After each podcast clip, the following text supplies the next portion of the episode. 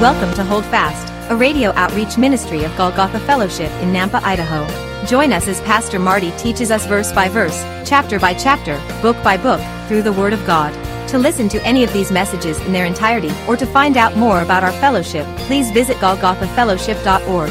Let's listen in to today's message, and may the Lord richly bless you. What have I to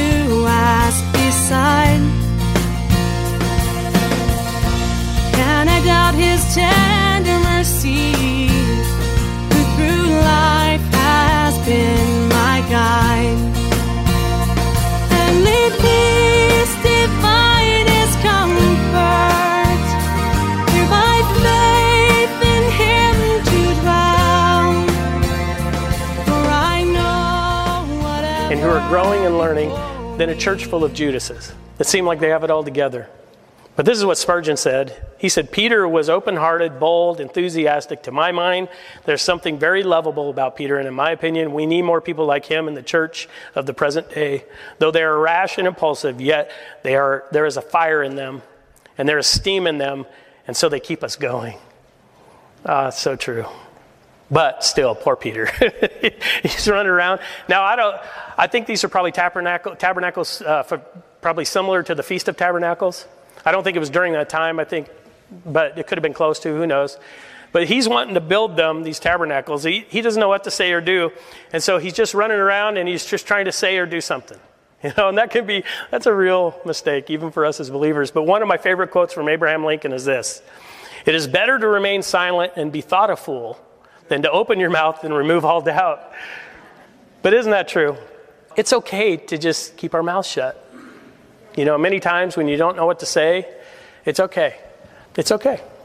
And sometimes, even in the church, it's okay when we don't know what to do next, it's okay to stay silent and to stay calm and to just seek the Lord and just pray. I've seen too many churches, too many people in ministry who just have to stay busy. It's that works mentality. I just have to do something. I have to stay busy. We have to do this. We have to do that. And they just start throwing things out there, never asking if that's what the Lord wanted. Another Abraham Lincoln quote I love is Give me six hours to chop down a tree, and I will spend the first four sharpening the axe. Well, guess what? That should be the way we live our Christian lives. That's the way we should do church. We should seek the Lord in prayer, in fasting, seek Him in His Word. He gave you His Word for a reason. Seek Him, wait on Him, ask what He wants, not what you want to do, not what I want to do. Seek the Lord. You know, I talked about some ministries today. These are a long time coming. These are things that have been prayed about for months, and things are starting to open, doors are starting to open. But we don't want to get ahead of God, we don't want to lag behind Him. But, you know, this is the thing. What a warning, because verse 7 God the Father is going to rebuke Peter. Could you imagine?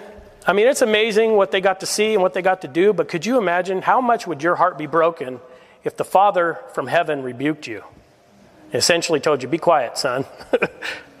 Look at verse 7. And a cloud came and overshadowed them, and a voice came out of the cloud saying, This is my beloved Son, hear him. Notice the exclamation mark? Could you imagine? And you know, this cloud here is the Shekinah glory, and you might know in the Old Testament, it was the cloud that was with the children of Israel in the wilderness. It was the cloud that overshadowed shadowed the temple. Remember when Solomon dedicated the temple, it was the cloud that overshadowed so much that it says the priests couldn't bear it because of the Shekinah glory. It's a beautiful picture of the, the covering of God. And remember, no man could see the Father and live, and so it's for really their own protection. And we saw that even with Moses. But you know, this isn't the first time in the New Testament we saw the Shekinah glory. Something else to remember is that the Shekinah glory, remember Mary, when she conceived, she was overshadowed by the Shekinah glory because Jesus had to have a, a heavenly father but an earthly mother. It's this beautiful thing. Again, we don't fully understand it, but it's, that was the first time we saw the Shekinah glory, and now we see it again. But I just love it because he says, This is my beloved son. Hear him. In other words, Peter, be quiet. Listen to Jesus. Listen to what he has to say. And I just have to tell you, that's such great advice, isn't it? And remember, I told you, if you haven't heard from God, and I'll say this, if you haven't heard from Jesus lately, open your Bible and just read it out loud. It's his word. He is the Logos, he is the word, but he is, the word of God is special. It changes you from the inside out, it works in tandem with the Holy Spirit, with the presence of God. We are now the tabernacle, the temple of God. But if you haven't heard from Jesus, if you haven't heard him speak, listen to him. Open your Bible. Open your Bible, read it out loud. But then look at this. I think Peter probably felt awkward after this, and probably James and John are probably looking at him, look at that look, you know? Because look at this, verse 8. Suddenly, when they had looked around, they saw no one anymore, but only Jesus with themselves. So all of this is happening. Peter says this. The Father comes in a cloud and says, Hey, be quiet, Peter, and listen to my son. and then all of a sudden, everything disappears. Jesus is back to the human form. Moses and Elijah are gone. God the Father, the cloud is gone. And it's just Jesus, Peter, James, and John. And I could just see it now. Peter's like, oh, what did I just do? you know, because it was like instantly silent. And James and John are just looking down their nose at Peter, going, not again. Come on, Pebble. What are you doing? Here's the thing you know, Moses and Elijah were there for a reason. They were talking. I don't think they were there just for show, just to show us. They're talking about the, the crucifixion and resurrection, something to come. Nonetheless, it's pretty amazing. But then, look at this. Jesus is then going to tell them, hey, don't say anything. He says in verse 9, Now as they came down from the mountain, he commanded them that they should tell no one the things they had seen till the Son of Man had risen from the dead. So they kept this word to themselves, questioning what the rising from the dead meant.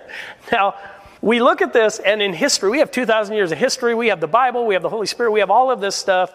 And again, give them a break. They aren't religious scholars. This is all brand new to them. Jesus is teaching them brand new. He's not fulfilling the role of Messiah as they thought, because remember, most of the people in that day thought Messiah was coming to defeat the Romans, return the kingdom of Israel. He was a political leader, all of these things. They were missing it. And so these guys are like, we don't even know what that means. What's he mean, rise from the dead? Because they probably couldn't imagine Jesus having to rise from the dead. But then here's the thing you can tell they're pondering things, they're trying to figure stuff out, because look at verse 11. And they asked him, saying, What do the scribes say that Elijah must come first? So they're pondering things. And then look at verse 12. Then he answered and told them, Indeed, Elijah is coming first and restores all things. And how it is written concerning the Son of Man that he must suffer many things and be treated with contempt. So he tells them, Yes, Elijah is coming. But then he reverts back to, but understand, they're going to treat me bad. He's trying to teach them what's coming. He's trying to teach them so they understand. And I wonder how many people today, when we studied the scripture, you know, I joked about the pre trib stuff and all this, but how many miss it today? How many are just like these guys that don't really understand what it means? His second coming, and how his second coming will be in two parts once coming for his church, once returning with his church. And it breaks my heart that people miss it but we see that these guys missed it. They didn't understand. But Jesus goes on to explain this. He says in verse 13, But I say to you that Elijah has also come, and they did to him whatever they wished, as it is written of him. So I just want you to be reminded of something here.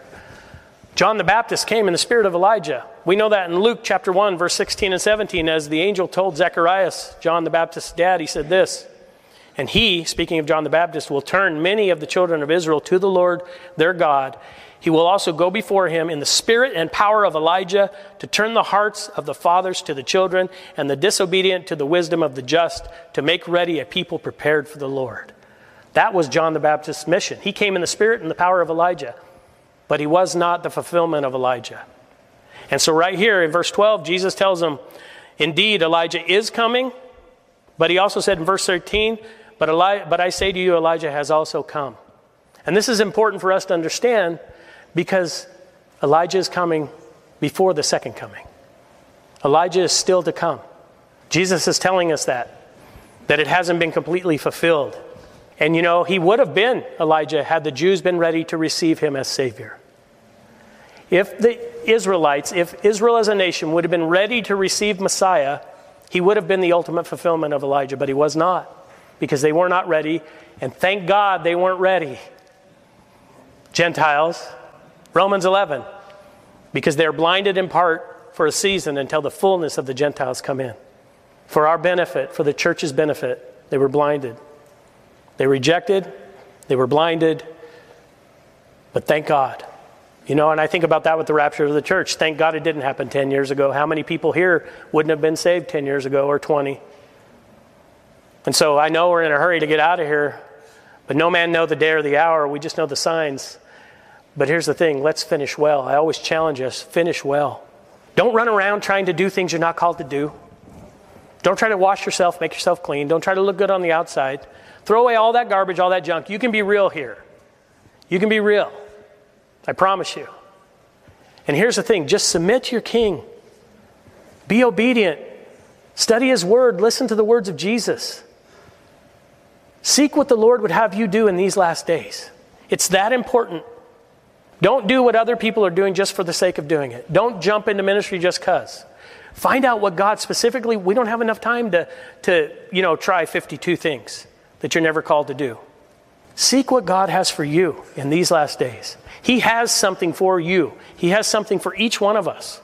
If you're a believer, you have something you're called to do. Now, we're all called to preach the gospel, to make disciples, to love God, and to love your neighbor.